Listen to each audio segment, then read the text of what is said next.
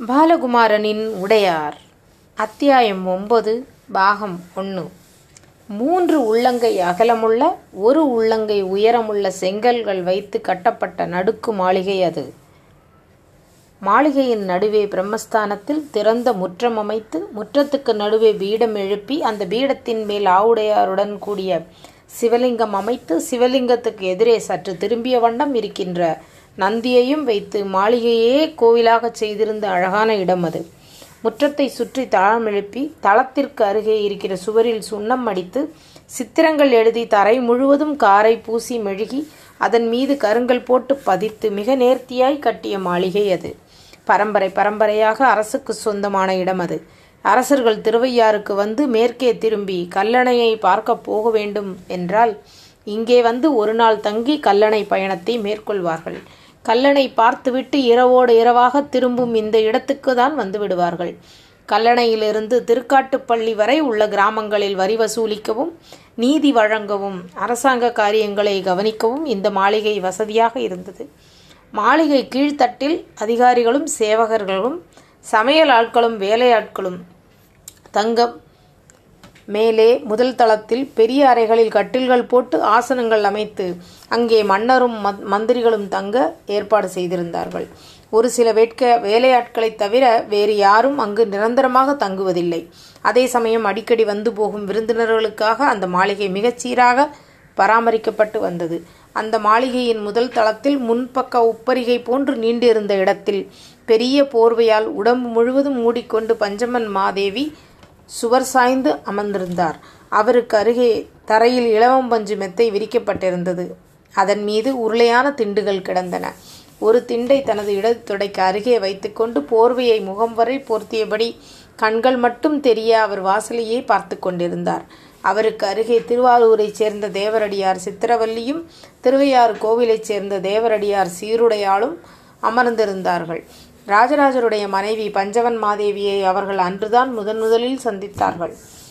அன்று காலைதான் பஞ்சவன் மாதேவியாருக்கு ஆரத்தி எடுத்து திலகமிட்டு வீட்டுக்குள் நுழைந்ததும் சூடான பானகம் கொடுத்து உபசரித்திருந்தார்கள். தங்களை அறிமுகப்படுத்தி கொண்டு பஞ்சவன் மாதேவியோடு மரியாதையுடன் உரையாடி கொண்டிருந்தார்கள். பஞ்சவன் மாதேவியார் உடையார் ஸ்ரீ ராஜராஜ தேவருக்கு மனைவியாக இருப்பினும் சிறு வயதில் அவர் தேவரடியாராக இருந்தவர்தான். கோவிலில் மிக அழகாக நாட்டியம் ஆடியவர்தான். இறைவனிடம் தன்னை முழுமையாக ஒப்படைத்து இறையடியாராக வாழ்ந்தவர்தான். பழவூரில் உள்ள மகாதேவருக்கு தன்னை அர்ப்பணித்து இரவும் பகலும் அங்கே இறைவனுக்கு சேவை செய்து அங்கு இருக்கும்போது உடையார் ஸ்ரீ ராஜராஜ தேவரால் பார்க்கப்பட்டு அரசரின் கவனத்தை ஈர்த்து அவர் நெருங்கி வந்து விசாரிக்க தன்னை பற்றிய விவரங்கள் சொல்லி நட்பு கொண்டு அவருக்கு துணையாய் பல ஊர்களுக்கு பயணப்பட்டு பின் ராஜராஜரை காந்தர்வ விவாகம் செய்து கொண்டார். அல அரச குலத்தில் என்றுமில்லாதபடி அந்த காந்தர்வ விவாகத்தை விலக்கி ஒரு ஓலையில் எழுதி பஞ்சவன் மாதேவி எனது துணைவியார் என்று வெகு தெளிவாக உடையார் ஸ்ரீ ராஜராஜ தேவர் ஊருக்கு அறிவித்தார். சோழ மண்டலம் முழுவதும் ஸ்ரீமுகங்கள் அனுப்பி தனக்கு இப்படி ஒரு மனைவி இருக்கிறாள் என்று அந்த திருமணத்தை உறுதி செய்தார். கையில் வளை பூட்டி தலைக்கு பூ வைத்து நெற்றியில் திலகமிட்டு இறைவன் சன்னதி முன் வழக்கை கோர்த்து இவள் என் பிரிய மனைவி என்று அறிமுகப்படுத்தினார். பஞ்சவன் மாதேவியை அவர் கௌரவப்படுத்தினார். அது மட்டுமல்லாது சோழன் அரண்மனைக்கு போய் அப்போது அரசராக இருந்த உத்தம சோழனிடமும் பாட்டியார் கண்டராதித்தன் மாதேவியார் செம்பியன் மாதேவியிடமும் தனது மனைவியான பஞ்சவன் மாதேவியை அறிமுகப்படுத்தினார். முதல் மதவி தந்தி சக்தி விடங்கி என்ற உலகமாதேவியுடன் ஒரு மாதம் தங்க வைத்து அவர்களுக்கும் பழக்கப்படுத்தினார். உடையார் ஸ்ரீ ராஜராஜ தேவரின் திருமகனார் ஸ்ரீ ராஜேந்திர தேவர் வெகு சீக்கிரம் பஞ்சவன் மாதேவியோடு ஒட்டி கொண்டு விட்டார். பத்து வயது மகனும் இருபது வயது சிற்றன்னையும் தஞ்சை முழுவதும் நகர்வலம் வந்தார்கள். எங்கு போனாலும் ஒன்றாக போனார்கள் நிறைய கதை பேசினார்கள். பரஸ்பரம் ஒருவரை பற்றி ஒருவர் அறி அதிகம் அறிந்து கொண்டார்கள். பஞ்சவன் மாதேவியின் வருகையை கண்டு பயந்திருந்த உலக மாதேவியை கூட பஞ்சவன் மாதேவி சமாதானம் செய்து விட்டார்கள். உங்களுக்கு நான் போட்டியே அல்ல. எனது வேலை அரசருக்கு சேவகம் செய்வது சோழ மண்டலத்துக்கு சேவை செய்வது. அரசரை கவனித்துக் கொள்வதன் மூலம் நான் சோழ தேசத்தின் வளமைக்கு சிறிதளவாவது உத உதவுகிறேன் என்று எண்ணுகிறேன். இதற்குத்தான் நான் பிறந்திருக்கிறேன். இதுதான் என் வேலை. மற்றபடி உங்கள் வாழ்க்கையில் தலையிடுவதில் எனக்கு விருப்பமில்லை என்று பஞ்சவன் மாதேவி தெள்ளத் தெளிவாக உலக மாதேவியிடம் சொல்ல உலக மகாதேவியும் அதை புரிந்து கொண்டு பஞ்சவன் மாதேவியை போற்றி புகழ்ந்தார்கள். சோழ அரண்மனைக்குள் நுழைந்த மூன்றாம் நாள் பஞ்சவன் மாதேவி வேலையாட்களை அழைத்து வருடாந்திர சம்பளம் பற்றி விசாரித்தாராம். என்ன இது? கண்டராதித்தர் காலத்து சம்பளத்தையா இன்னும் வாங்கி கொண்டிருக்கிறீர்கள்? நடுவே உங்களுக்கு சம்பளம் உயர்த்தப்படவே இல்லையா? எப்படி உங்களால் குடித்தனம் நடத்த முடியும்? என்று கவலைப்பட்டாராம். உடனே அர்த்தராத்திரியில் போய் அரசரை சந்தித்து தனியே அழைத்து நிச்சயம் சம்பளம் உயர்த்தப்பட வேண்டும் என்று வாதாடினாராம். நாளை பார்த்து கொள்ளலாம் என்று அரசர் சொல்ல முடியாது. இப்போதே உத்தரவிடுங்கள் என்று சீறினாராம். சம்பள பங்கில் பாதியளவு உயர்த்தி ஒன்றரை பங்கு சம்பளம் கொடுக்குமாறு அரசர் ஓலை எழுதி கொடுக்க மறுநாளிலிருந்து எல்லோருக்கும் கூடுதலாய் வருமானம் வர ஆரம்பித்தது. அரண்மனையில் உள்ளவர்களால் இதை நம்பவே முடியவில்லை. ஆச்சரியத்தில் திகைத்து போனார்கள். பஞ்சவன் மாதேவி மனுஷியா அல்லது தேவதையா என்று வியந்தார்கள். எங்களுக்கு வருமானம் போதாது உயர்த்தி தர வேண்டும் என்று உங்களுக்கு எப்படி தோன்றியது? எதனால் இந்த எண்ணம் ஏற்பட்டது என்று சுற்றி கொண்டு கேள்வி கேட்டார்கள். நான் பழவூரைச் சேர்ந்த தேவரடியார். அங்குள்ள வேலையாட்களை தஞ்சைக்கு போகிறாயா என்று கேட்டால் எவருமே போவதற்கு விருப்பம் தெரிவிப்பதில்லை.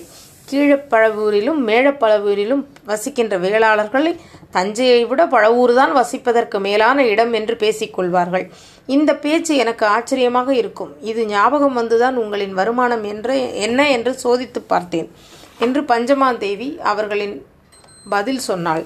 ராஜராஜ தேவரின் மாதேவியார் பஞ்சவன் மாதேவியார் வாழ்க வாழ்க என்று எல்லா வேலையாட்களும் ஒன்றாக குரல் கொடுத்தார்கள். பஞ்சவன் மாதேவி வேலையாட்களிடமும் நெருக்கமானார். இவர்கள் நமது பரம்பரை வேலைக்காரர்கள். வம்சம் வம்சமாய் அரண்மனையில் வேலை செய்கிறவர்கள். நம்மிடம் வேலை செய்வதை பெருமையாக நினைக்கிறார்கள். இவர்களுக்கு சம்பளம் எதற்கு? அதில் உயர்வு எதற்கு? என்று செம்பியன் மாதேவியார் பஞ்சவன் மாதேவியின் அந்த செயலுக்கு குறைப்பட்டு கொண்டாராம். பாலும் நெய்யும் தயிரும் கரிசோறும் கோரைப்பாய் படுக்கையும் வேறெங்கே இவர்களுக்கு கிடைக்கும் என்று கோபமாக பேசினாராம். அதற்கு நான்கு நாட்கள் கழித்து பஞ்சவன் மாதேவி செம்பியன் மாதேவியை சந்தித்து வணங்கி உணவுக்காக உழைப்பது மிருகங்கள் மட்டுமே. மனிதர்களை மிருகங்களாக வெறும் உணவுக்காக உழைக்கச் சொல்லி வற்புறுத்தக்கூடாது. அவர்களை சந்தோஷப்படுத்த அவர்கள் மனம் நிறைவடைய நாம் நிச்சயம் சன்மானம் கொடுத்தே ஆக வேண்டும் என்று சொல்ல சிறிது வாதத்திற்கு பிறகு செம்பியன் மாதேவியும் புரிந்து கொண்டார்கள். மன்னர் எங்கு போனாலும் இலை நிறைய உணவு போட்டுவிட்டால் போதுமா? எதற்காக வழி செலுத்துகிறோம்? எப்பொழுது நாம் மக்களிடம் அரசாங்கத்திற்காக வழி வசூலிக்கிறோமோ அப்பொழுது நம் வேலையாட்களுக்கு சம்பளமும் அதிகம் தர வேண்டும். என்று பஞ்சவன் மாதேவி எடுத்துரைக்க செம்பியன் மாதேவி திகைத்து போனாராம். அடியே நீ பெரிய கள்ளியடி. உள்ளே நுழைந்ததும் நான் செய்ய மறந்ததை நீ வெகு எளிதாய் செய்துவிட்டாய். அத்தனை பேர் நன்மதிப்பையும் ஒரே நாளில் பெற்றுவிட்டாய் என்று பட்டத்தரசி உலக மகாதேவியார் மனம் விட்டு பஞ்சவன் மாதேவியை பாராட்டினார். பட்டத்தரசியார் உலக மகாதேவியருக்கோ பல்லக்கிலோ அல்லது யானையிலோ தான் சவாரி செய்வது வழக்கம்.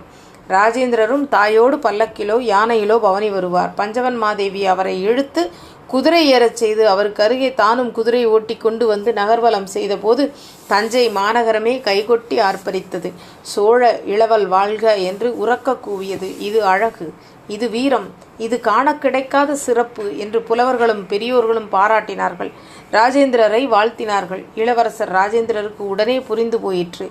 நான் அம்மாவின் மடியிலே அமர்ந்திருந்தால் எந்த மரியாதையும் கிடைக்காது என்பதை மறைமுகமாக பஞ்சவன் மாதேவி உணர்த்தியதை தெளிவாக புரிந்து கொண்டார். ஒரு நாள் குதிரை ஏறி புறப்பட்ட போது துணைக்கு வந்த பஞ்சவன் மாதேவியும் வரவேண்டாம் என்று தடுத்து விட்டார். நகர்வலம் தானே நானே போய்க் கொள்கிறேன். நீங்கள் எதற்கு? வீட்டில் இருங்கள் என்று சொன்னார். பஞ்சவன் மாதேவிக்குள் சந்தோஷம் பொங்கியது. அடுத்த அத்தியாயம். நாளைக்கு பார்க்கலாமா?